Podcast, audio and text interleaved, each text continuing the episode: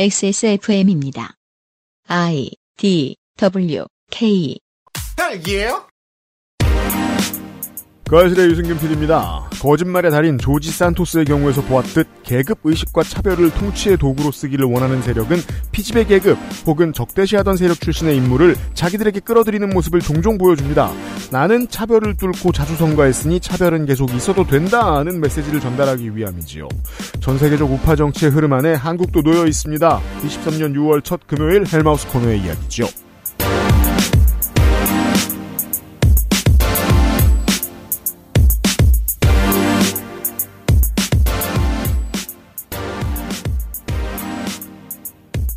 안녕하세요, 청취자 여러분. 한국 시간 금요일 오후 해 떨어지기 전에 인사드립니다. 그것은 알기 싫다. 507의 금요일 순서입니다. 윤세민 에디터고요. 안녕하십니까 윤세민입니다. 디버깅을 빨리 하겠습니다. 리박 지난 봄에 있었던 방송들 가운데 디버깅을 좀 하겠습니다. 우선 익명으로 메일을 보내주신 분. 신칸센 개통 첫 해인 1964년 이전에도 일본 국유철도는 적자를 기록한 적이 있습니다. 적자가 영업 수입보다 영업 경비가 많은 걸로 정의한다면 이전에도 일본 국유철도는 적자를 기록한 적이 있습니다. 라고 알려주셔서 제가 보니까 40년대와 50년대에 한 번씩 영업 손익이 마이너스를 기록한 적이 있는데 이건 65년에 기록한 적자에서 8분의 1에서 50분의 1 가량의 소소한 적자였고 그걸 기록한 적이 있긴 있습니다. 알려주셔서 고맙습니다. 음, 그리고 은종현 씨께서 뉴스란도베스가 얘기했던 거였는데 네. 중국의 자동차 회사 BYD는 미국 내 판매 순위가 랭크되어 있지 않다라고 자료를 보내주셨는데 어, 은종현 씨가 제시해주신 자료가 제가 참고한 것보다 더 정확했던 것 같습니다. 저도 이 메일을 보고 자료를 몇 개 찾아봤거든요. 네, 근데 자료마다 약간씩 다르더라고요. 네. 그래서 한참을 cross check해서 써야 됐는데 네네. 정확한 자료를 보내주셨던 것 같습니다. 감사합니다. 두 분한테 커피비너스 더치 커피 혹은 XSFM에 관여 티셔츠를 보내드리도록 하겠습니다. 저희들의 메일에 답장해주세요. 네. 그것은 알기 싫다는 고전의 재발견 평산네이처 진경옥 hand wash와 all-in-one 속도 역시 빅그린 실천하는 사람들을 위한 노트북 한국 레노버 남해에서 온 바다보물 바보상회에서 도와주고 있습니다. 히비스커스 꽃 추출물 65%, 유기농 올리브, 10가지 베리 추출물, 이 모든 걸 하나로 빅그린 히비스커스 샴푸. Green 약산성 비건 샴푸 빅그린 히비스커스 네, 진경옥 팀장입니다. 저희 엄마요? 진짜 경자 옥자요. 충성 병장 진경옥 세상의 모든 경옥을 위해 120시간 진하게 다렸습니다. 활력 있는 사람들의 이름 진경옥 평산네이처.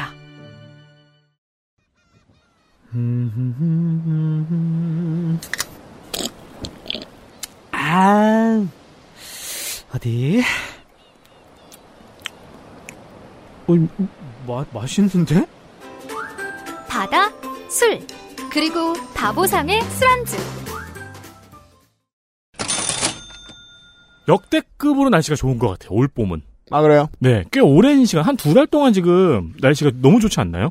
못 느끼셨을 거예요. 봄이 되게 길었어요. 이런 류의 보도는 관성에 맞춰서 기사를 쓰기 때문에 기자들도 힘드니까 아 언제나 봄이 길다라거나 음. 여름이 덥지 않다 같은 기사는 잘 나오지 않습니다. 그렇죠.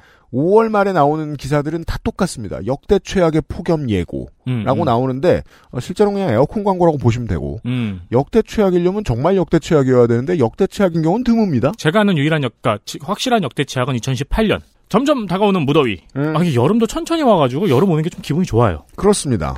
다행히 그러네요 올해는. 네. 그리고 장마가 다가오고 있지요. 네 스파요 이제. 네. 그러면서 이제 덥고 음, 장마가 오면은 지금은 기분이 좋지만 그렇죠. 그때는 좀 꿉꿉할 거예요 집안에서. 그렇습니다. 취하는 걸로 이겨낼 수 있습니다. 그렇습니다. 그 기분을 맥주로 날려버릴 수 있습니다. 음, 근데 맥주는 여러분들 냉장고에 항상 있어요. 그럼요. 문제는 안주가 없잖아요. 음, 집에 맥주 있고 또 맥주 좋아하는 사람들이 문제가 뭐냐면은 안주 사려고 편의점 갔다가 음. 쓸데없는 돈 많이 써요. 아 그럼요. 집에 뭐 간단한 거 있으면 그거 먹으면 됐는데 그리고 한국 편의점에는 맛있는 것과 맛없는 것이 혼재되어 있습니다. 너무 혼재돼 있어요. 근데 우린 꼭 틀리죠. 그래서 바보상회를 추천드립니다. 음. 각종 산지에서 걷어올린 고퀄의 안주. 맥반석을 먹는 건 아니고요. 네. 맥반석을 먹으면 안 되고 맥반석 구이, 맥반석 오징어 구이. 치즈, 오징어 육포, 귀채 오징어 등 다양한 종류가 있습니다. 그러니까 오징어도 왜 우리는 보통 한 마리 통으로 먹지만 네. 사실 부위별 선호도가 있잖아요. 그렇죠. 그 부위별 가장 맛있는 방법으로 구워 놓았습니다. 제품 수령한 그대로 바로 캠핑장 나들이로 향하는 소풍 세트도 있고요. 그렇죠. 오징어, 쥐포 같은 건 건어물에 믹스넛, 건자두, 건망고 등 새로운 제품들도 같이 들어 있습니다. 그렇습니다. 액세스몰에서 안주 더미를 만나보시길 바랍니다. 바보상입니다. 그, 그, 그, 그 캠핑 용품 사놓고 한 번이나 두 번 가고 썩 키고 계시죠? 네. 음, 의자 만 들고, 그렇죠. 바보상에 들고, 맥주 들고, 음. 집 앞으로 나가셔도 충분히 행복합니다. 그렇죠. 그래서 제가 캠핑 장비를 안 사는 겁니다. 안주 살 돈이죠, 그건. 의자, 의자 두 개는 가방에 넣어놓으면 좋아요. 액세스몰에서 바보상의 안주를 만나보시고요.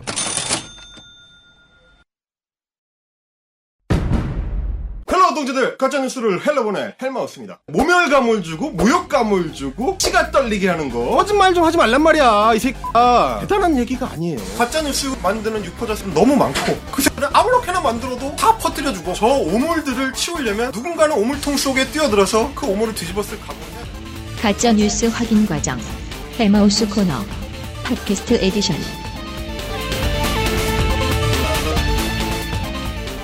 6월의 헬마우스 코너는 주인공은 그, 그 아저씨고요. 헬마우스가 나와서 이야기를 하고 있고요. 네. 안녕하세요 무조건적인 혐오는요, 조건 없는 호기심과 언제나 한 짝입니다. 음, 터부를 정해놓고 음. 그 터부를 흠모하기 시작합니다. 한국에 메카시즘이 도입된 지 70년입니다. 음.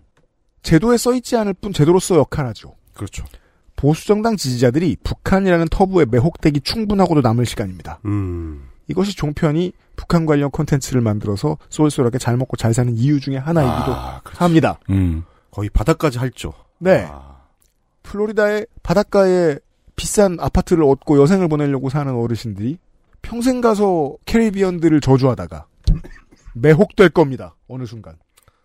그렇죠 사실은 뭐 거기서 이미 마르코 루비오가 삼선째인가 그런데 네. 그것만 해도 어느 정도의 징후는 보여주는 거라고 할 수 있을 것 같고. 네. 스웨덴 민주당에도 아랍계 출신 대표가 나올 겁니다. 음. 전 그렇게 생각합니다.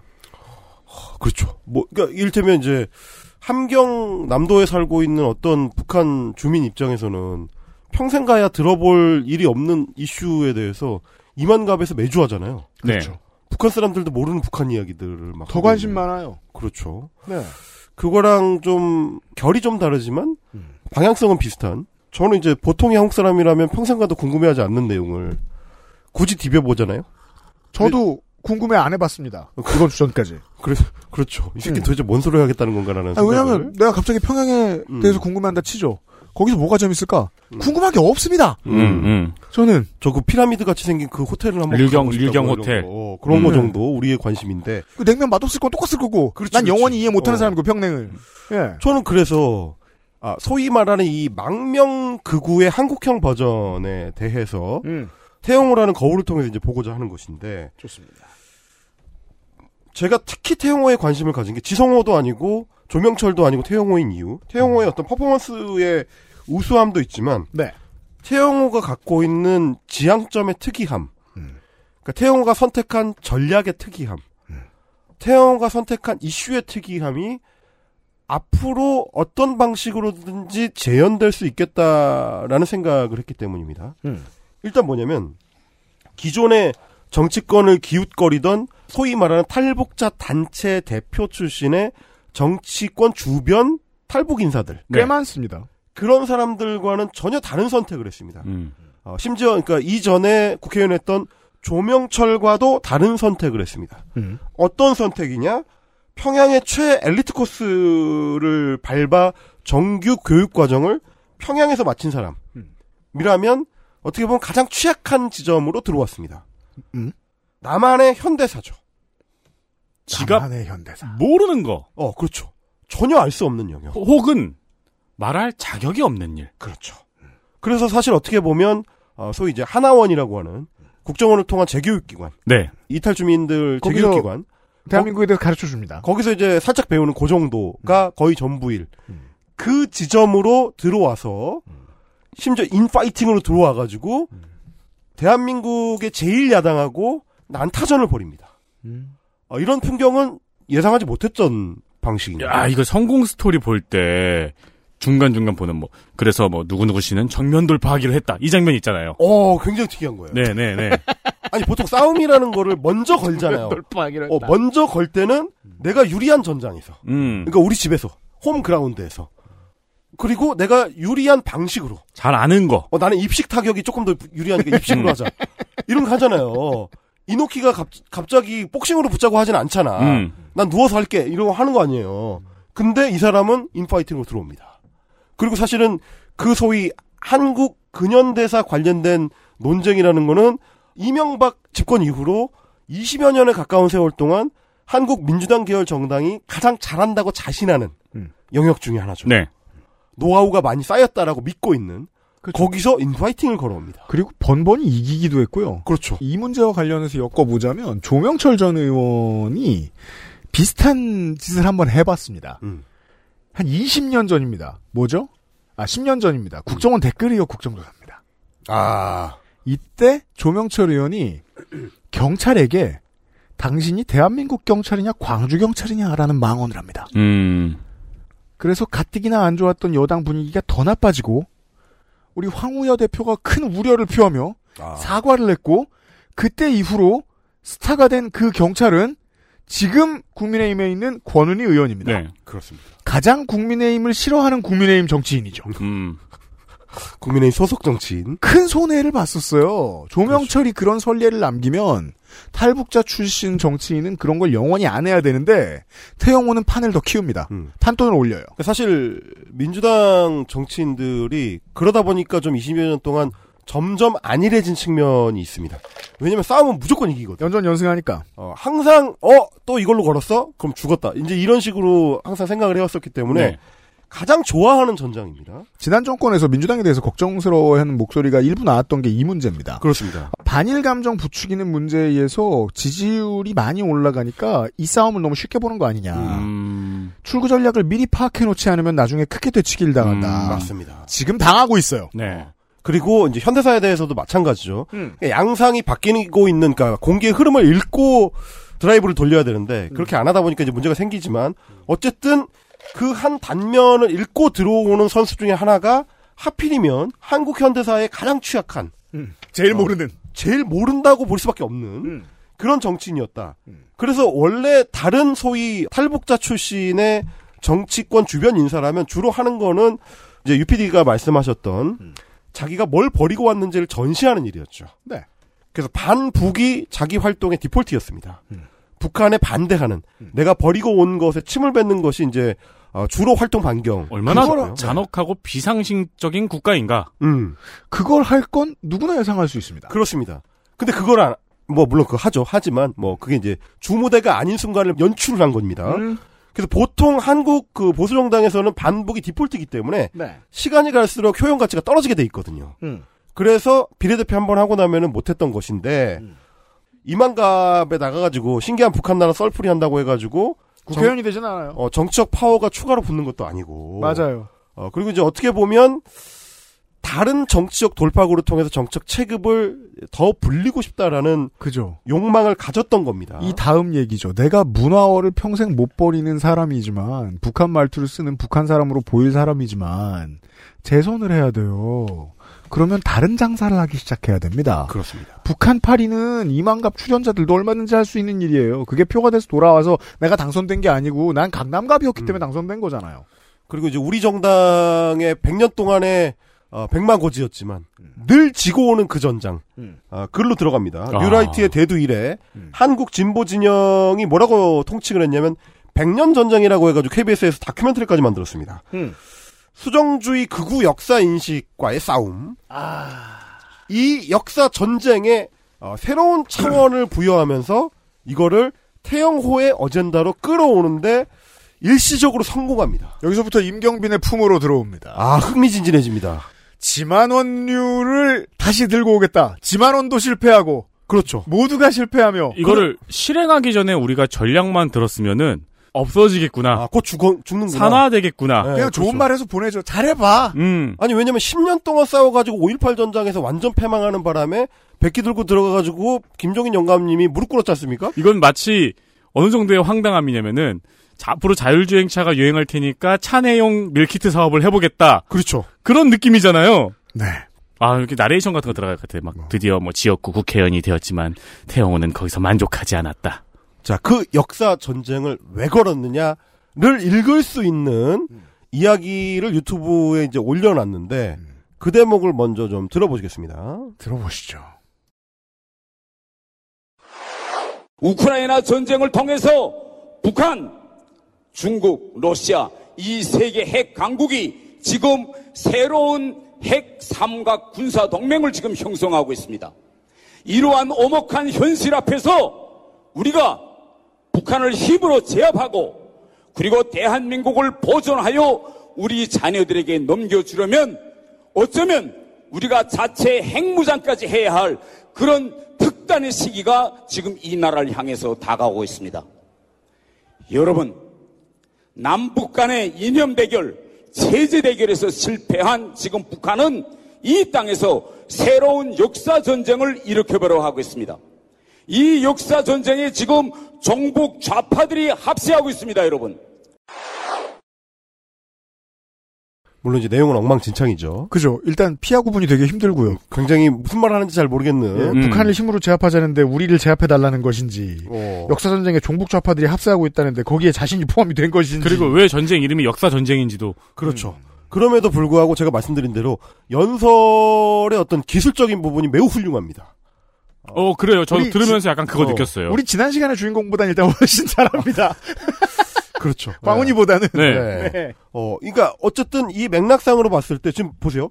듣도 보도 못한 북중러 어, 3핵 강국. 음. 그걸 3핵 강국이라고 부르는 사람도 처음 봤고. 그죠. 핵 강국이래요. 핵 삼각 군사 동맹. 아니 핵 있어봐야 북한에 얼마나 있다고 이걸 강국이라고 표현하는 건 어. 이러면 우리는 파키스탄의 속국이 됩니다. 그렇죠. 그렇죠. 아니 그리고 이제 군사 동맹이라는 거는 북한, 중국, 러시아를 묶으면 러시아가 되게 싫어할 거란 말이죠. 당연합니다. 어, 이, 이런 거. 그러면서 아 우리는 멸망의 위기에 있다. 그렇대요. 아 그런데 심지어 진짜 무서운 거는 그 핵이 아니다. 역사 전쟁을 해야 되는데 북한이 이념 대결, 체제 대결 다 지고 나서 들고 나온 게 새로운 전쟁, 역사 전쟁이다. 오직 평양의 핵심 엘리트 출신인 나만 알고 있는 이 북한의 역사 전쟁 야욕. 어, 종북 좌파들이 이제 합세해가지고 대한민국 무너뜨리려고. 그러니까 물론 이제 서사의 어떤 큰 줄기는 항상 어느 나라를 가든지 간에 있는 그 나라 특유의 극우들이 항상 하는 얘기. 곧 종말이 다가온다. 음. 그구들은 맨날 똑같은 얘기를 해요. 이민자가 멕시코 이민자가 그구 종말을 가져오거나 맞아요. 아니면 시리아 이민자가 종말을 가져오거나 음. 하여튼 곧 종말이 다가옵니다. 그 종말을 막기 위해서 우리가 있는 거죠.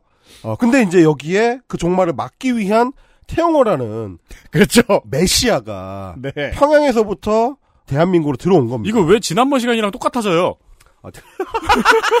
메시아가 왔어요. 근데 이제 메시아가 장위동에 있는 것과 논현동에 있는 것이 좀 다를 뿐이지. 아 그렇죠 그렇죠. 네. 신노년 메시아. 신노현 메시아. 그런데 네. 사무실은 스마트 동물병원 2층에 있었습니다. 논현동 지점. 아, 노현동 신사 지점. 네, 네. 그렇죠. 아니 근데 이게 이 외로운 그 메시아 전사 같은 경우에 음. 사실은 이 연설을 듣고 역사 전쟁을 걸어오는 걸 보면서 되게 좀 특이하다. 왜냐면 4월 달에 그 난리를 친 다음에 사상 사건 관련해 가지고 그 막 어, 논쟁을 촉발시킨 다음에 오히려 막 더 바락바락 논쟁을 키우는 양상을 네, 보면서 그렇죠. 맞아요. 어, 저건 뭔가 의도가 있는 것 같은데. 왜냐면 그전에도 그렇게 했었어야 됐는데 네. 강도가 너무 새로웠거든요. 맞아요. 그리고 심지어 아무도 안 도와주고 있었단 말이에요. 음. 지난 1년간 그렇게 했었어야 일관성을 느끼는데 태영호 의원이 그렇게까지 역사 수정주의를 심하게 드러내지 않았어요. 지난 1년간. 갑자기 튀어나온 어떤 저 움직임은 뭘까 싶어가지고 그 유명 정치 컨설턴트랑 4월 중순쯤에 통화를 한 번 했습니다. 음. 왜 저러냐? 이랬더니 음. 그 사람이 만나보고 평가하는 태영호도 기본적으로는 음. 굉장히 스마트하고 합리적인 캐릭터다. 그래서 자기도 좀 의아하다. 음. 근데 저런 식으로까지 막 나가는 발언을 원래 하는 사람이 아닌데 저거는 아마도 그렇기 때문에 본심이 아니고 기획일 가능성이 있다. 음. 일부러 저런다. 어그로다. 억울하다. 컨텐츠를 누가 입안에 집어넣었다. 그렇죠. 그리고 누가 때려주니까 일부러 노린 바대로 더 세게 나가는 거다. 음. 라는 얘기를 하는 거예요. 이거 컨설턴트가 붙은 냄새가 난다. 라고 하면서, 그러니까 왜 컨설턴트가 붙을 수밖에 없었느냐? 총선이 1년 남았는데 자기 지역구는 강남 갑이고 음. 나는 여기에 정치적 뿌리가 없고 그러면 결국 내년에 검사 누군가가 와가지고 나를 뽑아낼 것이고 이 두려움을 돌파하기 위해서 결국 올해 전당대회에서 최고위원에 당선이 돼야 되고 음. 그리고 존재감을 소위 극우 정치 세력 안에서 각인시켜야 된다. 이걸 조바심을 해결하기 위해서 결국 이제 바보가 되기로 한 거 아닙니까? 자기 내적으로 봤을 때는 음. 믿지 않는 얘기를 떠드는 사람이 되기로 한 거 아니냐. 라는 게 그 정치 컨설턴트의 분석이었습니다. 물론 이게 뭐 사실인지 아니면 혹은 태영호 본인의 어떤 정치적 소신인지는 몰라요. 정치 컨설턴트가 기본적으로 생각할 만한 코스 이런 게 있습니다. 요 원칙만큼은 분명하다는 거예요. 특정 정당이 거의 무조건 당선되는 지역의 지역구 위원장이 돼서 당선된 사람의 불안감은 음. 스윙 스테이트보다 큽니다. 아, 그럼요. 왜냐하면 국민들이 선택해주기 이전에 당이 날 선택할지의 권력이 훨씬 크기 때문입니다. 음, 그렇죠. 우리는 그래서 딱히 똑똑해 보이지도 않지만 하태경 의원이 왜 저렇게 세게 나가는지 알 수 있습니다. 그렇죠. 해운대거든요. 음. 해운대거든요. 어, 존재감을 잃으면 안 되는군요. 당의 가장 충성스러운 메신저가 되지 않으면 안 돼요. 네. 그렇죠. 김재경 의원이 왜 저렇게 이준석 전 대표를 못 잡아먹어서 안다라는가. 지역구가 포항이기 때문입니다. 네. 그런 부분들을 생각해 봤을 때 태영호도 본심의 이면에 뭐가 있는 거 아니냐라는 분석이 있는 건데 어차피 근데 어차피 둘 다 만납니다. 본심이 아닌데 배워서 떠드는 것이든 음. 평양에서 안 배웠는데 배워서 떠드는 것이든 본질적으로 같아요. 누군가 어딘가에서 배운 거를 쏟아내는 거죠 지금. 7년밖에 안 됐으면 속성 과외가 있어야 되는데 그렇습니다. 누가 가르쳐 줬을까? 손주은일까? 지만원일 가능성이 높다. 그렇죠. 지만원 쪽에 가까운 사람. 그리고 음. 지만원이 직강을 하기에 지만원은 너무 늙었으니까 아, 그리고 누구, 감옥, 감옥에 윤서인 아니겠느냐. 어, 어, 들어가 계신 분이어가지고, 어, 그러다 보니까, 그, 직계 수제자 중에 한 명인, 윤서인 쪽에 가까울 가능성, 물론 뭐, 윤서인을 꼭 만나서 배울 필요는 없잖아요. 네. 유튜브 시대니까. 그래서 따지고 보면, 어, 한국 극우 뉴라이트들, 극우 유튜버들이 떠들던 그 레파토리와 상당히 겹치게 됩니다. 그래서 우리가 처음 만나는 게, 예, 제주 4.3 사건에 대한 역사 왜곡 논란이었던 거고, 그렇습니다. 지금 와서 돌아보면 여당의 전당대회가 출발하는 시점에는 최고위원 후보 중에서 지지율 꼴찌였던 태영호가 네. 결국에는 최고위원에 당선되는 그 과정에서 가장 중요한 이벤트였던 게 뭐였느냐? 4.3 사건 역사 왜곡 논란이었어요. 생각해보면 신기하네. 보통 이런 역사 관련 망언을 하면은, 다른 이제, 보수정당 의원들은 거리를 두고 그 의원이랑, 그렇죠. 그 의원들은 뜨뜻미지근한 사과를 한 다음에, 그대로 아스라이 사라지잖아요. 네. 근데 오히려 이 망언이 라이징의 계기가 된 거네요. 성공했죠, 실제로. 헬마가 어떻게 분석하는지 모르겠지만 저는 이 힌트가 우리 지난 시간 헬마우스 코너에 있다고 생각하는 사람입니다. 광훈이 형과 그 무리들에게 아주 좋은 메시지가 아니었겠느냐. 음, 혹은 그 거래의 흔적 아니겠느냐. 외주받은 멘트다. 음. 그럴 수 있죠. 그러니까 왜 제가 그렇게 생각했냐면 처음 4.3 사건에 대한 얘기를 꺼내기 시작한 게 언제냐면 지난해 2월 12일, 13일 어간입니다. 그게 언제냐? 올해 2월. 아, 올해, 네. 네, 올해죠. 전당대회 후보자의 첫 합동 연설회가 열리는데 이건 이제 지역별로 순회하면서 열리는데 그렇죠. 첫 합동 연설회가 열린 데가 어디냐? 제주입니다. 제주에 가서 4.3 사건 위령탑 앞에 무릎을 꿇고 향을 올린 다음에 느닷없이 얘기를 꺼냅니다. 음. 4.3 사건은 명백히 김일성 일가에 의해서 자행된 만행이다. 김씨 정권에 몸담다가 귀순한 사람으로서 무한한 책임을 느끼며 희생자들에게 무릎 꿇고 용서를 구한다. 전원 씨 같은 말을 하죠, 지금. 제주 언론이 발칵 뒤집히고 메이저 언론들도 이에 동조합니다. 아니 뭐 이게 하는 거냐, 지금 갑자기. 미친 소리야. 어. 아니, 지금 분위기 좋잖아, 왜 이래? 라는 반응이 보수 층에서 이제 터져 나올 정도로 갑자기 생뚱 맞은 거였어요. 이게 뭐, 4.3과 가까운 시점도 아니고, 선거의 합동 연설의 당일날 이 얘기를 합니다. 네. 그러고 나서 그날 합동 연설의 그 무대에 올라가서 똑같은 얘기를 해요. 4.3 사건의 장본인인 김일성 정권에 한때 몸담은 사람으로서 유가족분과 희생자분들에게 진심으로 무릎 꿇고 용서를 빈다. 이 생뚱맞은 얘기. 자, 이준석의 서진 정책에 희망을 걸었던 펜코의 젊은이들이 망연자실합니다. 이게 뭐냐? We are effed. 우린 망했다. 그렇죠. 예. 난리가 납니다. 음. 그래 이건 누가 보더라도 사후적으로 평가해서 제가 봤을 때는 합동 연설의 일정을 고려해 가지고 던진 기획성 멘트라고 음. 볼 수밖에 없는 거고. 아니 유세를 다니는데 전당대회를 앞두고 기획이 안 된 말을 갑자기 할 가능성은 제로입니다. 그렇습니다. 왜냐면 오전에 위령탑 방문을 해서 그 말을 하고 오후에 난리가 났고요. 그랬으면은 만약에 그게 말실수였으면 수정을 했겠죠. 근데 오후에 합동 연설에서 한 번 더 합니다.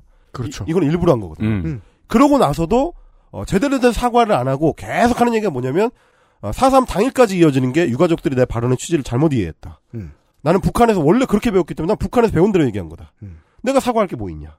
이런 발언들을 연속적으로 쏟아냅니다. 이 어그로를 계속 유지시키면서 어, 자기를 향한 언론 카메라의 이제 텐션을 유지하는 거죠. 당깁니다. 그렇습니다. 이게 2월 11일에서부터 시작해가지고 쭉 4월까지 이어지게 되는데, 자, 12일에 난리가 나고, 당 내에서도 뭐 김웅원이라든지 이런 사람들 지금 뭐 하자는 거냐라고 난리를 칩니다. 음. 그러고 나서 3일 묵혔다가, 15일에, 2월 15일에 기자회견을 열었는데, 당연히, 긴급 기자회견을 열었을 때 모든 언론에서 당연히, 아, 사과 기자회견을 한다는 거구나, 이제 굴복하는구나. 네. 라고 생각했는데, 천만 특박으로 전혀 다른 방향으로 얘기가 튑니다. 자, 10년 전 얘기를 말씀드렸잖아요. 조명철 의원이 극우적 발언을 했을 때 황우여 대표가 당 대표가 바로 사과했습니다. 음.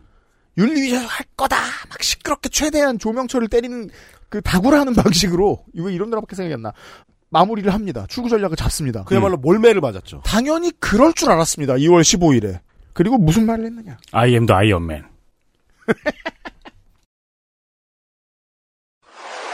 이 보고서의 부분을 보면 남로당의 무장 폭동을 조직적 반경찰 활동으로 명시했습니다. 김대중 대통령도 공산주의자들의 무장 폭동이라고 했고 노무현 대통령 때도 진상조사에서 남로당 제주도당의 폭동이라는 점은 인정했습니다. 남로당의 무장 폭동을 조직적 반경찰 활동으로 명시한 것이 제가 제일 반대했던 부분입니다. 이것은 역사 왜곡입니다. 4.3 사건은 명백히 평양 중앙의 지시에 의한 남로당 제주도당의 결정으로 일어났습니다. 이것이 진실입니다. 다시는 이런 일이 이런 비극이 일어나서는 안 되며 그러자면 역사적 진실을 알아야 합니다. 유족들에 대한 국가 폭력이 지나쳤다는 것과 남로당 봉기론이 양립해야 후손들에게 역사의 교훈이 정확히 전달될 것입니다. 솔직히 제가 임경빈이면 피곤합니다. 졸라 많이 했던 겁니다. 예! 개 짜증납니다. 예! 아니, 새로 할 일이 없는 새로운 일은 정말 짜증납니다. 아니, 이거 다 했던 거, 지난 한 10여 년 동안 했던 거거든요. 그렇죠. 이게 심지어 우리가 이제 주말엔이라고 CBS에서 UPD하고 아, 우리 할 때. 예, 할 때 그때도 했던 거예요. 이거 심지어 왜 했느냐면 내가 지금 왜 기억이 안 나냐면 너무 당연한 거였으니까. 아니 그때도 왜 했는지를 생각해 보시면 그때 왜 했냐면 홍준표 그 당시 대표가 음. 아, 똑같은 얘기를 했어요. 개짠 그때도 김대중 대통령을 끌어와가지고 똑같은 얘기. 김대중도 폭동이라고 했다. 이 얘기 했을 때 우리가 그래서 뉴스 라운드업 시간인가? 가볍에서 졌을 거다. 그렇지. 예, 이제 할 때 돼서. 때가 근데- 됐어, 때가 됐어. 어, 할 때 됐는데 또 외부에서 들어온 인사고 하다 보니까 짬당한 거다. 막 그 얘기 했었어요. 저 옛날에 입학식 때 대학교 입학식 때 저 제가 다니던 학교는 입학식에 지하철을 한참 타고 이제 다른 캠퍼스에 가서 입학식을 했었거든요. 지하철 타는 동안 심심해가지고 가위바위보에서 진 사람이 손잡이 붙들고 턱걸이하고 뒤집어지자고 어, 어, 어, 어, 어. 진 거야. 그렇죠. 그, 그렇게 생각했어. 아무튼 이 당은 잊을만하면 이 말을 꼭 하고 싶어 하긴 아, 꼭 해. 해요, 꼭 해. 네. 네. 어, 제, 뭐, 제주 사삼은 폭동이다! 이거 하고 싶어 하는데, 근데 심지어는 레파토리 똑같잖아요. 우리가 맨날 보던 그거예요. 김대중도 공산주의자도 폭동이라고 했다. 여기서 끊으면 안 되고, 그 뒤에 국가 폭력에 대한 얘기 했다는 거, 아마 수십 차례 귀에 못이 박히게 들으셨을 겁니다. 네. 노무현 대통령도 똑같은 얘기를 했고요. 김대중 대통령하고 취지 똑같아요. 그리고 이제 본인은, 어, 현직 대통령으로는 처음으로 제주 도민들한테 직접 사과를 했습니다. 아, 그런 말씀 드려야 되고, 지금 이제 이분이 제주 4.3 사건 진상규명 보고서 자체, 어, 이거 자체를 부정하면서 얘기를 했는데, 제가 뭐 나중에 또 말씀드리겠지만, 보고서 안에 다 있는 내용이에요. 네. 다 들어있어요. 잘 읽어보세요. 심지어, 아니, 아니야. 잘 읽어볼 필요가 없어. 왜냐면, 아, 앞쪽에 나와요. 앞쪽에. 뒤에 나오지 않습니다. 앞쪽에 나와요. 머리만 읽으세요. 어, 그렇게 얘기를 해야 된다는 거고. 그런데 여기서 하나 약간 뭐랄까요? 이제 그 레몬 소스 같은 거를 위에 살짝 뿌리는 게 이제 간신한 게 있어요. 김일성이 나와요. 김일성이 나와요. 기존의 극우 정치인들이 잘 하지 않던 쿠션이에요. 음. 데코를 했을 때 그리고 우리가 흘려들었어. 왜냐하면 남한에서 나고 자라서 우리 홍준표 선생님 같은 경우 어 TK 출신인데 네. 뭐 김일성이 뭐라고 하는지 자기가 어떻게 알아? 모르죠. 모르니까. 아, 모르잖아. 아니, 그래, 어. 다 무시했어요. 맞아요. 그런 얘기 했어봐야 그래 뭐뭐 떠드는다고 떠드는 거지만 북한 얘기 또 하는 거겠지. 그치만 태영호가 아무 간장이나 들고 와가지고 이것이 평양 오리엔탈 드레싱이다. 그렇지. 라고 말하면 그게 되는 거예요. 그렇죠. 어 간장인데 그러니까 사실은 가장 불리한 전장인 줄 알았는데 그쵸. 누구보다 unique한 무기를 갖고 있었던 거예요. 바로 그겁니다. 레파토리 자체는 한국 사람들이 10년 넘게 맨날 듣던 그 밥의 그 나물이고 이미 뭐 저 같은 그 헬마우스 유튜브 뭐 이런 이런 종자들이 맨날 해가지고 이미 fact checking도 다 돼 있고 진짜 loose하게 키보드에 제주 4.3 사건 팩트 체크 아유 귀찮아. 이렇게 치면 다 나오는 얘기예요. 네. Q 1부터 10 정도까지면 다 해결됩니다, 이거. 다 나오는 얘기인데도 이게 왜 달라 보이게 언론에 비춰졌느냐? 태영호가 김일성 얘기를 하니까. 그러니까 지만원이 평생 동안 갖지 못한 마스터피스 단 하나 아, 거야. 북한 국적. 아, 국, 그렇지. 평양 종로 출신. 어, 그렇지. 북조선 민주주의 인민공화국의 여권. 여권 야, 마스터피스. 이게 있는 거죠, 지금 이 사람이. 2023년에 이게 나올 수 있었던 이유를 설명해 드렸습니다. 하지만 태용호가 메카시즘을 하면 어떨까? XSFM입니다.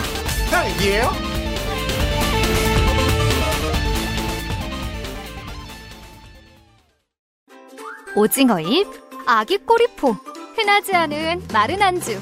맥주만 있으면 뭐해? 술안주는 다보상회. 펴서 접어서 눕혀서 뒤집어서 태블릿처럼 때로는 메모장처럼 세상에 없던 노트북 레노버 싱크패드 X1 요가 시리즈 실천하는 당신을 위한 노트북입니다.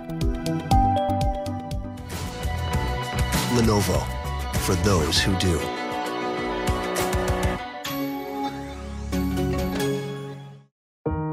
고객이 드나든 자리를 지켜보며 제품을 만드는 고집은 더 커져갑니다. 다시 돌아올 거라 믿기에 더 나아진 미래를 준비합니다. 정제수를 넣지 않고 자연 추출물로만 가득하게 자연과 환경을 생각하고 함께 숨쉬는 제품. 빅그린의 꿈은 아직 바뀌지 않았습니다. Big Green 함께 걸어요. 자연주의 천연 샴푸 빅그린. 아주 드물게 빅그린 광고를 하는데 할인이 아닙니다. 두피 샴푸의 대명사 빅그린. 오늘은 임산부 baby 제품에 대한 이야기입니다. 그렇습니다. 개발한 지 꽤 오래됐는데 말이에요. 네. 임산부 제품, baby 제품이 라인이 빅그린은 따로 있습니다. 음. 그리고 이게 매우 고퀄이라는 사실입니다. 귤 껍질 추출물을 베이스로 한 인공향을 첨가하지 않은 자연 추출물로 만든 임산부 샴푸. 프로바이오틱스 유산균을 첨가한 임산부 body wash. 아토피 완화 효과를 인정받은 제주도 수수의 발효물로 만든 baby sensitive 로션. 어, 이렇게 임산부하고 아기 라인을 만들기 위해서 많은 연구를 하고 음. 또 반응이 아주 좋은 임산부 baby 라인이 있습니다. 자연유래의 진심인 빅그린을 만나보세요. 임산부 아기 라인에 대한 후기도 꽤 있으니까 확인해 보시길 바랍니다. 액세스몰에서요. 그렇습니다. 이게 나중에 임신하면 써야지라고 생각할 수도 있겠지만 음. 선물로 너무 좋잖아요. 그럼요. 액세스몰에 있습니다.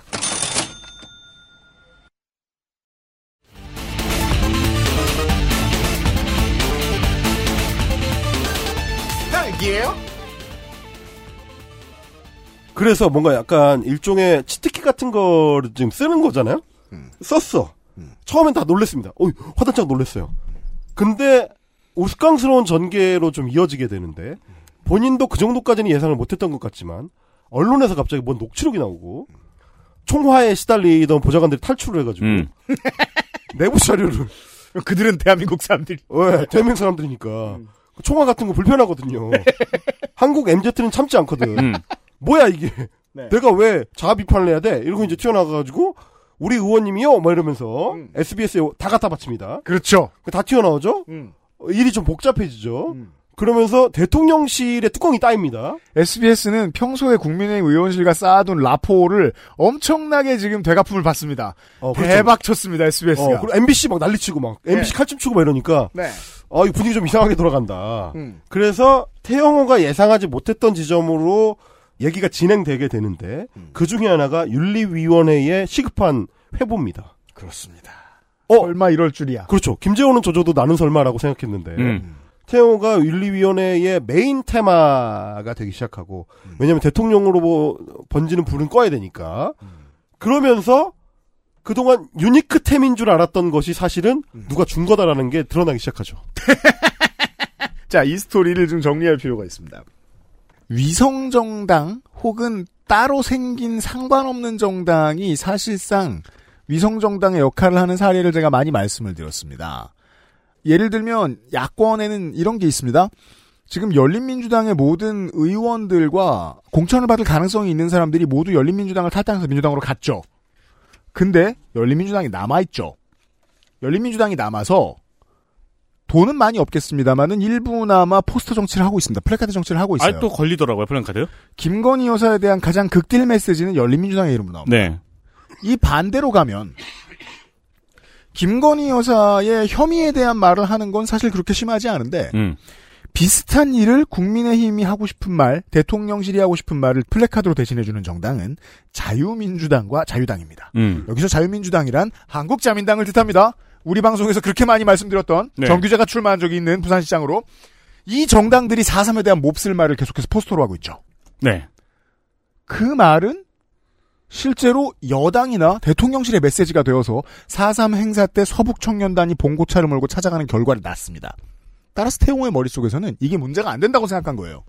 왜냐하면 여당은 종종 보수정당은 한국 보수정당은 이렇게 이런 식으로 본심을 꺼내고 내가 가장 잘 꺼낼 수 있는 사람이라 한 거야. 음. 당신들이 제일 원하는 거 아닙니까 형님들이 그렇죠, 그렇지. 공천 주세요. 이건 줄 알았는데 너무 드러내면 잘려나간다는 걸 못 느꼈던 거예요. 그리고 그 돌뿌리에 이제 걸려 넘어지게 되죠. 그러다 보니까 cheat key인 줄 알았던 것, 혹은 나만 갖고 있는 평양 여권 쥐고 있는 나만 할 수 있는 건 줄 알았던 그것이 에, 사실은 made in Korea였다는 사실이 South Korea입니다. 자백할 수밖에 없는 상황에 몰리게 되죠. 음. 일테면 태영호 의원이 김일성 부자를 들고 나오고 네. 그 소스를 끼얹으면서 이거는 나만 알 수 있는 것이다라고 주장을 하려면 어, 북한에서 나온 거여야죠. 자, 그렇죠. 자신의 오리지널 소스가 있어야 되는 그렇죠. 자 fact check입니다 이건. 음. 본인의 것이 있어야 되는 거예요. 북한에서 내가 그렇게 배웠다. 어, 내가 그렇게 배웠고, 내가 그렇게 배운 자료, 어, 이 내용의 백업 자료는 이것이다. 이거는 평양에서 파견한 런던 영사 출신인 나만 님들한테 보여줄 수 있는 것이다. 라는 자료가 나와야 돼요. 자 그럼 fact check는 어떻게 fact check 하느냐? 이게 북한에서 나온 자료가 맞는지만 확인하면 되죠. 그렇습니다. 스포일러 아닙니다. 제가 말씀드리잖아요. Republic of Korea에서 만든 거예요. 예, 7년 사이에 한국에서 속독으로 배운 겁니다. 아이, 그, 갑자기 배운 거예요. 이게, 느닷없이. 그러면은 나는 그렇게 배웠다가 틀리진 않아요. 아, 그렇죠. 다만 북한에서가 틀렸지. 어, 여기서 배웠다. 네. 이렇게 되는 거죠. 유튜브에서 배웠다. 이렇게 되는 겁니다. 음. 자, 그래서 5월 8일에 당 윤리위원회에 소명하기 위해서 출석을 하면서 소명 자료로 갖고 들어간 거를 기자들한테 공개를 하는데 아 소명 자료. 아, 소명 자료. 내가 어디서 보고 이 얘기를 했는지, 음. 어 김일성 부자가 여기에 어떻게 끼어들게 됐는지, 이 공산주의자들의 무장 폭동이라는 것만 강조하고 왜 제대로 보고서에 안 돼 있는지, 공산당 직인이 지켜 있어야지. 어 이거를 내가 평양에서 배운 게 아니고 한국에서 출간된 김영중 전 서귀포 경찰서장 저작 왜냐면 제가 아는 한 서길포는 남한이거든요. 어, 제주 특별자치도거든요. 그 중에 짱 남쪽이거든요. 어, 진짜 남쪽이에요. 제일 남쪽입니다. 평양에서 제일 멀어요. 네. 남로당 제주도당 지령 분석서 이거 이제 김영중 선생이 쓴 거고 음. 제주 4.3 사건 문과 답 이 두 권의 서적을 기자들 앞에 내보입니다.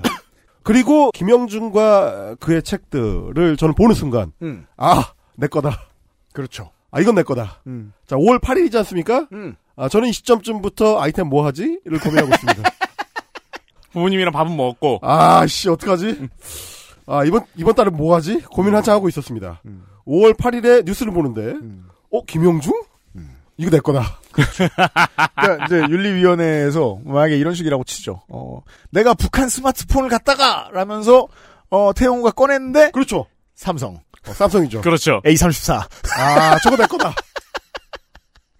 제 겁니다. 라고 주장을 할 수 있게 된 거죠. 네. 자, 김영중이라는 이름을 보는 순간 제가 왜 반가웠느냐. 음. 우리 김영중 선생님은 몇 년 전부터 펜앤마이크, 펜앤마이크, 신의 한수, 신의 한수. 아, 우리가 익숙한 그 이름들. 네.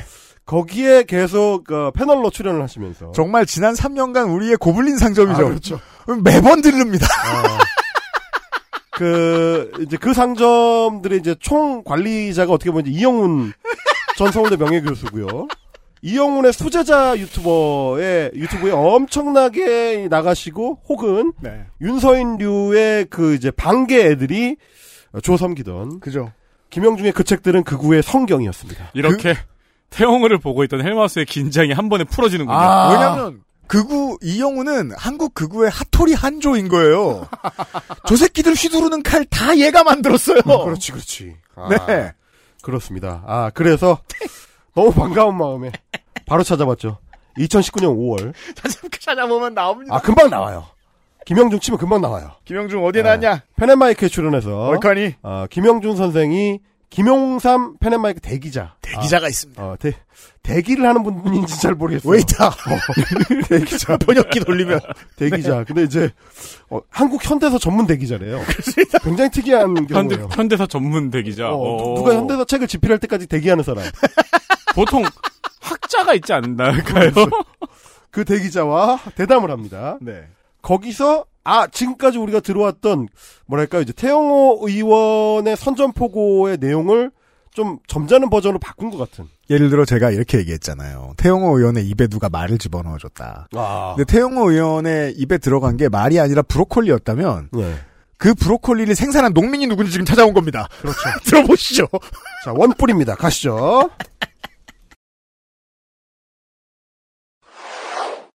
지금 제주에서 이 제주 4.3을 무슨 뭐 민중항쟁이니 그 진압 과정에서 벌어진 피해를 극대화시켜가지고 이게 마치 우리 국가가 크게 잘못한 것처럼 이렇게 지금 왜곡돼 가고 있는데 그 왜곡된 진실을 바로잡기 위해서 노력하신 김 선생님을 특별히 모신 것입니다.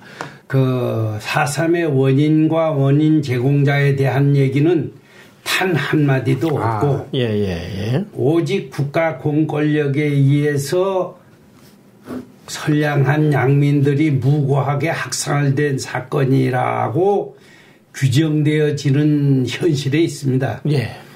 그래서 저가 경험하고 예. 또 알고 있는 내용으로 봐서 그건 아니다. 예. 만약 지금과 같이 된다면 우리 후세들은 사삼을 잘못 알겠죠. 이해하게 네. 되고 어 그럴 것이 아니냐. 예. 이러한 우려에서부터 어, 출발이 된 겁니다. 네. 요걸 설명해야 되겠습니다. 폭력을 자행했던 자에게, 분명히 자행했던 자에게 폭력은 나중에 어떻게 마음속에 남고 해석되는가가 좀 중요한데요. 음. 기본적으로 내가 폭력을 자행한 사람이잖아요. 발 뻗고 못 자는 사람입니다. 발 뻗고 자기 위한 수단이 필요한데 그게 일반적으로 거짓말이고요. 그렇죠. 몇 번 드렸던 말씀이라 좀 지겨우시겠습니다만 저는 군 생활 동안 80년에 그 자리에 가 있었던 특전 부사관들을 더러 알고 있었습니다. 음. 제가 들어갔을 때는 이미 원사가 돼 있는 사람들이죠. 이제 그 밤새서 상황 근무 서면은 가끔 옛날 얘기하면서 그 얘기를 해줍니다. 가장 그나마 정상적인 말을 하는 사람이 그때는 안 쏘면 내가 죽는 걸로 알고 있었다. 라고 말하는 사람이었어요. 음. 뭐 사실 적극부역자가 아니니까 하사관을 뭐 때려잡을 순 없잖아요. 네. 근데 그게 아니고 핑계를 대는 사람들이 있어요. 바- 자기가 발 뻗고 자기 위해서. 그 사람들이 무슨 짓을 했다. 그 사람들이 무슨 짓을 했다고 들었다. 사람은 그렇게 살아남는 존재예요. 음. 저는 이 서귀포 경찰서장도 지가 사람을 죽이지 않았고 후배지만 그런 얘기를 듣다가 순치됐을 가능성이 높다고 봅니다. 그렇습니다. 그럴 수 있죠. 왜냐하면 사과는 훨씬 어렵거든요. 이렇게 이따위 소리를 하는 것보다 네. 참회가 참회는 아주 어려운 일입니다. 그래서 이제 이 대목을 굳이 들려드린 이유가 잘 들어보시면 태영 의원이 지금까지 소위 역사 전쟁을 선포하면서 사삼을 끌어오면서 선언했던 내용과 거의 같습니다. 여기서 김일성 레몬 라임 한 방울 떨어뜨리면 딱 태용호가 한 말. 완전 그렇습니다. 똑같아요. 그리고 이제 이 뒤에 이어지는 김영중의 이제 이야기들이 다 그 얘기입니다. 김일성 이 모든 것을 시작하고 지시한 것이다. 뭐야, 그것도 안 만들어냈어, 태영호는? 아, 안 만들어냈어요. 여기서 다, 아, 그냥 그대로 갖고 아니 왔다니까. 그것도 원래 있던 얘기예요. 아니, 있던 얘기야. 이쯤 되면 이건 저 운전면허 시험이잖아. 그러니까 무슨 느낌이냐면 다음 중 틀린 것은 다 옛날에 있던 얘기고 다 반박 우리도 SNS에서 반박을 100번 이상 했던 그렇죠, 얘기잖아요. 그렇죠, 그렇죠. 그래서 그러니까 뭐 예를 들어 친구가 지금은 단종된 비밀의 책을 찾았다. 안에 엄청난 비밀이 숨어 있다. 음, 음. 지금은 구할 수도 없다. 음, 음. 그래서 이 책을 몰래 보여주겠다. 딱 보여줬는데 탐구 생활인 것 같은 기분이에요. 태영호의 비기는 그러니까요. 열애 신장이 아니라 탐구 생활 4학년 1학기. 네. 이게 웃긴 게 뭐냐면, 뭐, 햄릿 공연을 얼마나 많이 합니까? 음. 하지만 이병헌이 하면 다르다. 이거랑 똑같은 거예요. 음. 어차피 님들이 지금까지 숱하게 들어왔던 4.3 음모론이지만, 내가 평양 출신이잖아. 내가 하면 달라. 저- 지금 이걸 한번 해보려고 했던 거죠. 좀 상관없는 얘기 같은데. 네. 요즘 이제 소셜과 그 커뮤니티에서 전쟁을 해야 될 거 아니에요? 이 사람들은 피해 굶주려 있으니까. 네. 음, 요번 달에 전쟁은 디즈니 영화 인어공주로 하고 있어요. 네. 아. 예, 그럼 서로를 혐오하기 좋아요, 그 소재가? 아, 아니 그렇죠. 나는 네. 처음 알았어. 역사물이었더라고요. 그것과 관련해서, 그니까, 고증이 부족하다는데, 인어는 언제 있었어? 그 역, 역사물이라고. 고증이요? 그러면 사람이 아니고 물고기여야 될 거 아니야? 아니, 몸에 반이 생선이고 반이 인간인데 뭘 고증하죠? 네, 제일 웃긴 게 그 얘기였어요. 고증 얘기하니까, 어. 저는 제일 웃긴 댓글이 그거였어요. 야, 그럼, 유인촌이 햄릿 했을 때 너네들, 다 욕하고 뒤집어졌겠다고. 사실 실제로 본 사람들의 평도 이 고정관념 없이 전쟁할 생각 없이 본 사람들도 그거거든요. 그냥 디즈니 영화다 이거. 재미없고 못 만들었다. 원전이 똑같으니까. 태용호도 그랬던 거였습니다. 그랬던 거예요. 뻔히 있던 거 그냥 똑같이 뱉었다. 음. 하지만 나는 이병헌이니까 내가 연기하면 다르겠지. 음. 이런 얘기를 했던 건데 원전을 제가 찾아왔잖아요. 음. 김영중이 했던 얘기를 거의 그대로 갖다가 쓴 거고 야. 심지어 자기를 변호해야 되는 순간이 오니까 제가 여기서 베꼈습니다라고 이제 갖고 나왔어요. 음. 근데 문제는 뭐냐면 이 모든 음모론을 만들어내는 사람들은 전 세계 공통으로 원전의 배은망덕합니다. 다 똑같습니다. 김영중을 포함해서. 좋은 설명입니다. 저는 그래서 이 팩트 체킹을 하다 보면 매우 괘씸해집니다. 이 사람들이 그 음모론을 어디서 만들어내느냐? 실제 수십 년 동안 자료를 수집하고 그 역사적 진실을 파헤쳐서 진실을 드러내는데 자기 희생까지 감수했었던 그 사람들을 어, 무시하거나 배신하고 그 자료의 일부만 뽑아다가 자기 음모론을 만들어내는데 사용합니다. 그렇죠. 심지어 지가 오리지널로 찾아낸 것도 아니에요. 현 국민의힘의 김대중 오부치 선언 활용법 같은 겁니다. 그렇습니다. 예. 매우 괘씸하죠. 상황도 왜곡하고 말 한마디만 뽑아가지고 네. 똑같은 일 한다고 얘기하고 그러니까 평양 출신의 태영호라는 가면을 쓰면 그게 다를 것 같지만 전혀 다르지 않고 마찬가지로 서구표 서귀포 경찰서장 출신의 노인이 나오면 그게 다를 것 같지만 전혀 다르지 않습니다. 본질적으로 윤서인과 똑같습니다. 왜냐? 그 원전을 만들어내기 위해서 60년대, 70년대부터 얼마나 많은 사람들이 탄압과 위험을 뚫고 그 자료를 수집하고 정리하고 채록하고 했었던 것들. 그래서 조금씩 조금씩 모아놨던 그 자료들 중에서 자기 입맛에 맞는 것만 쏙 빼가지고 이상한 책이랍시고 음모론을 버무려서 뭔가를 만들어냅니다. 그걸 가지고 원전을 만들어낸 사람들을 모욕하고 훼손하는 데에 자기 에너지를 쓰고 있는 거죠. 자료 찾는 데는 아무것도 안 하는 새끼들이 아무 기여를 안 한 사람들.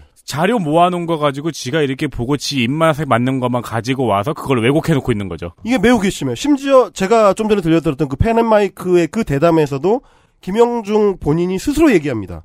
이 자료를 어디서 입수했느냐, 막, 이 설레발을 그 대기자가 엄청 떨어요. 김영삼이 막, 옆에서, 아유, 이런 귀한 자료를. 어, 탐구 생활을. 어디서 나오지도 않는 거를 이걸 어떻게 구해가지고 얘기하는데, 은근슬쩍 살짝 넘어가지만, 4.3 관련 단체에서 자기가 받았다고 합니다. 아니, 그럼 4.3 관련 단체에서 제주 서귀포 경찰서장 출신 소위 그 제야사학자한테 이 자료를 줄 때는 어떤 심경으로 줬겠습니까? 근데 그 자료를 받아다가 제주 4.3 사건을 왜곡하고 훼손하는데 사용을 하는 책을 만들어요? 말이 됩니까, 이게? 이게 이런 류의 극우적인 움직임이 뭐가 가장 걱정스러우냐면 그 디테일을 모르는 사람들도 많죠. 다만 몰라도 저 패턴 만큼은 기가 막히게 배웁니다. 그래서 왜곡하는데 그 패턴 악용해요. 이상하게 헬마우스 코너가 언젠가부터 어, 시사 아카데미처럼 먼 미래를 내다보는 프로그램이 돼버렸는데 작년에 방송 들으신 분들은 이번에 건설노조의 지대장님이 돌아가신 사건을 가지고 최원민 기자의 이름을 보자마자 음. 모든 게 떠오르셨을 거예요. 저희 음. 방송을 들었던. 그렇죠. 조선 NS가 어떤 데고 음. 그 얘기 이제 앞디다 라디오에서는 저희는 진작에 했죠. 네. 떴더라고요. 예, 제가 무슨 얘기하고 싶냐면 천인공노할 왜곡이지만 가장 큰 문제는 이 왜곡의 기법을 후대가 배운다는 겁니다. 그렇습니다. 그 중엔 태용어도 있는 거예요. 그렇죠. 네. 그런 맥락을 좀 우리가 살펴야 한다. 어, 라는 말씀을 드리기 위해서 준비를 한 거고요. 네. 늘 원전 찾아가지고 들춰보는 게 이제 직업이다 보니까 이제 네. 들으시는 분들도 이제 레파토리가 이제 반복돼서 이제 지겨우실 텐데 그래도 합시다. 그럼에도 불구하고 극우 유튜버들이 가장 많이 하는 장난질이 누군가 그 자료를 제대로 처음부터 끝까지 읽어볼 거라는 생각을 하지 않기 때문에 그렇죠. 거기서 출발하기 때문에 그리고 네. 사실 지도 제대로는 안 읽었어요. 그렇죠. 지도 그 중에서도 지 필요한 것만 뽑았거든요. 그러니까 나도 맘대로 읽으니까 내가 아무렇게나 결론을 정하고 표지를 흔들면 사람들이 믿겠지? 그렇습니다. 그래서 실제로 4.3 사건 진상규명 보고서를 다운로드 받아가지고 펼쳐보면 음. 각종 사진 자료들이 맨 앞쪽에 나옵니다. 음. 고건 전 총리가 써놓은 그 서문 발제문을 제외하고는 그 뒤로는 계속 사진 자료들이 나오는데 그 사진 자료라는 게 무장대 공산폭동 무장대가 찍었을 가능성은 빵이고요. 그렇습니다. 당연히 경찰 쪽에서 찍은 사진들이죠. 맞습니다. 왜냐하면 그, 때는 보고를 했어야 했으니까요. 그렇습니다. 그래서 이제 무장대하고 우리가 어떻게 싸웠는지, 무장대를 실제로 색출하는 과정이 어땠는지, 뭐 불에 탄 어떤 마을이라든지 이게 주로 무장대가 파괴한 마을이나 학살 현장들이 자료에 많이 담겨 있습니다. 경찰 시점의 사진들입니다. 그렇습니다. 그건 너무 자연스러운 거고요. 그렇다는 얘기는 뭐냐면 제가 왜 이 말씀을 드리냐면 김영중이든 혹은 뭐 펜앤마이크든 태호든 똑같이 하는 얘기가 왜 자료 그러니까 보고서 안에서 어, 무장 폭동에 대해서는 언급을 안 하고 어, 국가 폭력만 부각을 시켜가지고 후손들이 왜곡된 잘못된 생각을 갖게 하느냐인데요. 첫 페이지만 펼쳐봐도 그렇지 않다는 걸 알 수가 있습니다. 이 보고서가 그런 목적을 가지고 만들어낸 게 아니라는 걸 알 수 있고 실제로 제주 4.3 사건 보고서 같은 경우는 애초에 제목 자체가 다르죠. 보통은 이제 무슨 항쟁 보고서라든지 무슨 혁명 관련 보고서라든지 이런 식으로 이 이름 표기가 돼 있기 마련인데 제주만 역사적 사건들 중에서도 특이하게 항쟁이나 혁명 같은 타이틀을 부여받지 못합니다. 음. 왜냐하면 실제로 공산폭동이 시발전 중에 하나이기 때문이죠. 네.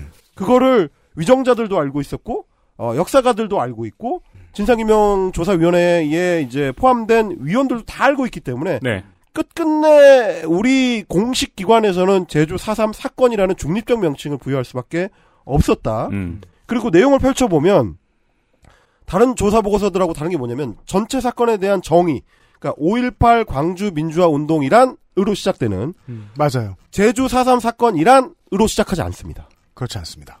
굉장히 다른 점입니다. 이걸 이 사건을 그렇게 단숨에 정의하는 게 쉽지 않다는 인식 때문입니다. 그래서 그 당시에 제주도에서 47년 3월부터 어떤 일들이 계속해서 발생하고 있는지를 나열하는 방식으로 보고서의 주 내용이 전개되는 형식입니다. 이런 부분을 같이 봐야 되는 거고요. 그래서 당연히 제주인민위원회, 그러니까 이거는 이제 남로당 쪽이죠. 그 활동이나 특성이 초반에 상세하게 소개가 돼 있고, 남로당 제주도당의 무장봉기를 준비하는 작업 과정, 그리고 무장봉기 당시의 상황, 그리고 50선거를 저지할 때까지 이어지는 전개 과정, 이런 것들이 초반에 대부분의 분량, 한 150페이지에 걸쳐서 어, 전개가 됩니다. 음. 이런 것들을 태용호나 김영중은 얘기하지 않는 거죠. 음. 아니면 충분하지 않다고 얘기하는 거. 이런 부분이 문제인 거고. 자, 그리고 전개 과정에서 봤을 때 우리가 알고 있는 그 대목, 1948년 4월 3일 새벽 2시, 남로당 제주도당을 추측으로 해서, 어, 무장대가 제주도 경찰서 12곳, 그리고 우익 인사들의 집을 일제히 습격해 가지고, 경찰 4명, 네. 우익 인사 8명을 살해하고, 무장대 2명이 사망합니다. 그리고 그 이후에 서북 청년단이 제주로 들어오고, 무고한 민간인들을 이제 좌익으로 몰아가지고 학살을 벌이죠. 아예 목차에 있네요. 남로당 제주도당의 무장봉기 준비라는 그렇습니다. 목차가 이게 있네요. 그래서 펼쳐보기만 해도 저런 얘기를 할 수 없다라는 네. 말씀을 제가 드리는 거예요. 152페이지에 자, 그러니까 총 그 최종 결론까지 가면 54년 9월까지 이 학살이 계속되고 총 1만 248명이 사망하고 3,578명이 실종됐다는 게 2004년 시점의 공식 기록입니다. 네. 그렇습니다. 이 내용이 진상 규명 보고서 안에 다 담겨 있습니다. 음. 보고서를 읽어보기만 해도 저런 얘기를 할 수는 없습니다. 왜냐하면 그 보고서 안에는 학살이 어떤 식으로 자행이 됐는지 그건 양쪽 다 마찬가지입니다. 무장대가 어떤 방식으로 민간인을 학살했는지 음. 서북 청년단이 어떤 방식으로 어떤 곳에서 민간인을 학살했는지가 증언을 통해서 채록이 돼 있습니다. 그렇기 때문에 저런 이야기를 할 수가 없어요. 저는 소위 극우 유튜버들이나 극우 정치인들의 양상을 보면 최소한 반박하는 사람의 성의를 봐서라도 좀 열심히 준비를 해줬으면 좋겠다는 생각을 매번 하게 됩니다. 왜 이걸 보고 저렇게 무성의한 말을 던지는가? 섬세하게 설계돼야 우리가 좀 반박할 때 좀 이렇게 곤혹스럽기라도 해야지 하는 맛이 나는데. 이들이 무신경하고 공부를 하지 않았다는 가장 중요한 증거가 서북청년단이라는 이름을 달고 나타난 후세의 사람들을 그냥 돌아다니게 둔다는 것입니다. 그렇죠. 이 자료를 봤는데 내가 우파죠? 아, 있을 수가 없는 일입니다. 못하게 해야 됩니다. 네.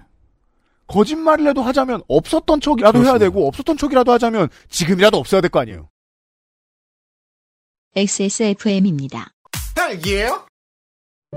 진경옥은 물을 타지 않습니다. 진경옥은 대량 생산하지 않습니다. 진경옥은 항아리에서만 중탕합니다. 진경옥은 엄선된 원료만 사용합니다. 진짜를 찾는다면 진경옥입니다. 고전의 재발견 진경옥 평산네이처 초일류 글로벌 PC 브랜드 레노버에선 내가 원하는 컴퓨터를 customizing 할 수 있다 없다? 지금 엑세스몰에서 확인하세요. Lenovo for those who do.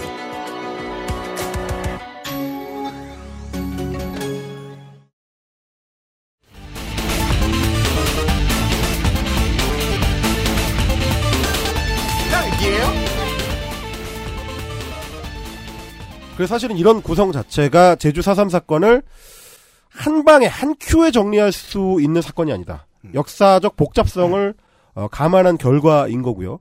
4.3 사건은 그래서 남로당 제주도당의 무장 봉기 폭동으로부터 출발을 했지만 결국 무자격 자경단 서북청년단 같은 이런 자경단을 동원한 무차별 양민학살로 귀결된 국가폭력과 인종학살이 그 핵심 사안이기 때문이다라는 거고 이 고민이 특별법 안에서의 정의를 내릴 때 모든 법안에는 어, 법률 안에서 다루는 용어에 대한 정의가 반드시 들어가야 되는데 그 정의에서도 극명하게 갈립니다. 제가 두 가지만 비교해 드릴게요.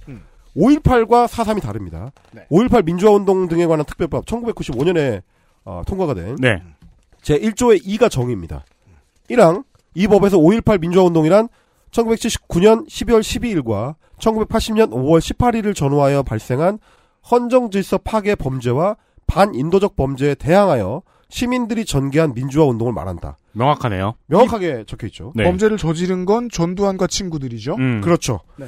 그런데 제주 4.3 사건은 어떻게 되어 있느냐? 제주 4.3 사건 진상규명 및 희생자 명예회복에 관한 특별법 제 2조에 정의가 되어 있습니다. 제주 4.3 사건이란 1947년 3월 1일을 기점으로 1948년 4월 3일 발생한 소요 사태 및 1954년 9월 21일까지 제주도에서 발생한 무력 충돌과 그 진압 과정에서 주민들이 희생당한 사건을 말한다. 다르죠. 굉장히 복합적으로 써 있습니다. 정치적 해석이 덜 되어 있죠. 그렇습니다. 우리가 아는 1948년 4월 3일에 그 일어난 사건이 문제가 아니고 음. 그 전후한 모든 시기에 걸쳐 나타났던 다양한 양상의 사건들, 소요 사태와 학살 사건 모두가 이 사건의 본질이다. 라고 이미 법안에 적시가 돼 있습니다. 그 점에서 그냥 시민, 제주가 고향이 아니고 그렇게 사는 시민의 입장에서 이게 좀 화가 나는 거예요. 저 60살, 70살짜리 철부지들이 이 정의에서 가장 중요한 건요. 주민들의 희생이에요. 네. 그렇습니다. 그러니까 사삼을 기리는 입장에서 생각하면 제일 중요하게 여겨야 될 게 주민들의 희생입니다. 거기다 대고 70살짜리 철부지들이 네 편이 잘했네, 내 편이 잘했네를 여적, 여적지 따지고 있다는 게 그렇습니다. 그게 못마땅합니다, 제가. 그러니까 이 소위 말씀하신 대로 철부지 60대, 70대 아저씨들의 말하지 않는 지점. 제가 이제 초기에 항상 강조드렸던 뭘 말하고 뭘 말하지 않는가를 얘기할 때 백선엽이 맹활약을 했다고 하는 지리산 빨치산 어, 퇴치 작전 에 대해서 우리가 숫자를 붙여가면서 기리는 거 혹은 그 안타까워하는 국가적인 기념일 이런 거 만들지 않습니다. 음. 그거는 소위 말하는 국가의 빌딩 과정에서 필요한 어떤 일이었다라고 사회적 합의가 끝난 거기 때문에 음. 그걸 두고 잘잘못조차도 따지지 않습니다. 심지어 이게 이제 70여 년 지난 뒤의 결과죠. 근데 이제 복합적인 사안들 여순 사건이라든지 제주 4.3 사건이라든지 네. 국가 빌딩 과정이라는 굉장히 복잡 다단한 그 시점이었던 45년부터 50년에 이르는 그 과정까지의 발생한 사건들 중에서도 어떤 것은 다루고 어떤 것은 다루지 않는가. 이거를 읽을 수 있어야 역사 공부의 기본이 된 노인이라고 할 수 있는 거고요. 네. 어디 가서 올바른 노인. 그렇습니다. 어디 가서 지식인 연을 하면서 누군가한테 가르침을 줄 수 있다라고 자부하려면 그 정도의 고민은 있어야 된다. 죄송한 말씀이지만 그 정도는 돼야 무시를 안 당하시죠. 그렇습니다. 요새 사회에 이게 옛날 어른들하고 요새 어른들하고 다른 점이 좀 큰 게 옛날 어른들은 주 6일 노동하고 늦게 늘 들어오니까 홈스쿨링 같은 거 고민을 할 필요가 많이 없었어요. 네. 근데 요즘 엄마 아빠들은 애가 글을 읽을 줄 알게 되면 내가 얘한테 뭘 가르쳐야 못된 걸 안 가르치지? 라면서 평생 공부 안 하고 산 엄마 아빠들도 애 서너 살 되면 공부하느라 정신없어요. 음. 그럼요. 안 읽던 책 보고 근데 그걸 skip한 세대라는 건 불행한 일이기도 하지만 너무 불행해요. 음. 계속 무식하잖아. 이거 어떻게 함? 그러니까 다 그렇다는 건 아니고요. 그래서 사실 오늘의 마지막으로 제가 그 말씀을 드리고 싶은 게 이 시야 좁은 노인들은 무엇만 보는가 하는 거예요. 어떤 특정한 자기가 보고 싶은 것만 봤을 때 음모론이 탄생하는 건데 김영중은 4.3 사건을 볼 때 1948년 4월 3일에 못 박혀 있습니다. 그래서 본인이 쓴 그리고 태영호가 참고한 그 책에 이렇게 제주 4.3 사건을 재정의하고 있습니다. 정리하면 제주 4.3 사건이란 1948년 4월 3일 남로당 중앙당과 남로당 전남당의 지령을 받은 남로당 제주도당 공산주의자들이 대한민국 건국을 저지하고 북한 김일성 정권의 노선에 따라 공산 통일을 위하여 일으킨 폭동 반란이라고 끝이 납니다. 그러면 이건 47년부터 54년에 걸쳐서 일어났던 그 제주에 고립된 사람들에 대한 학살을 어떻게 설명할 것인가? 전혀 답이 없죠. 맥락을 의도적으로 거세하죠. 그래서 우리 역사학계 그리고 우리 공공기관 그리고 우리 시민들이 합의한 내용은 이겁니다.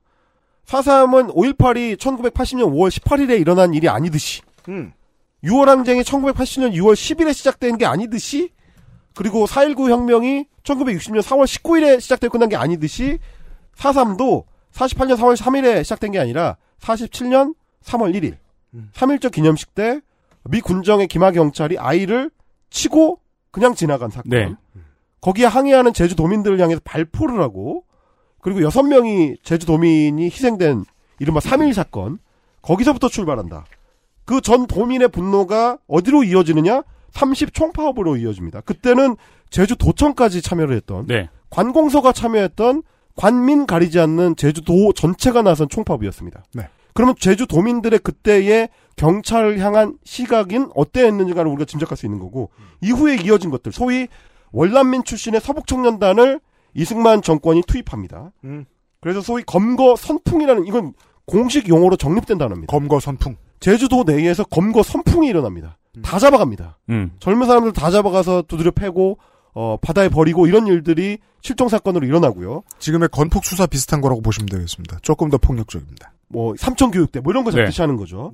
그래서 관민 충돌이 심해지니까 그 뒤에 어떤 일이 일어나냐? 아, 소위 고문치사 사건이 일어납니다. 네. 제주도 곳곳에서 연행된 청년 3명이 거의 거의 동시에 사망하는 일이 일어나고 그게 사삼까지 이어지는 겁니다. 그러니까 이러니 온 동네 사람들이 화가 나요, 안 나요.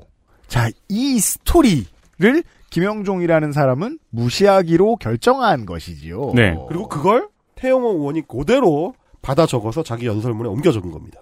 네.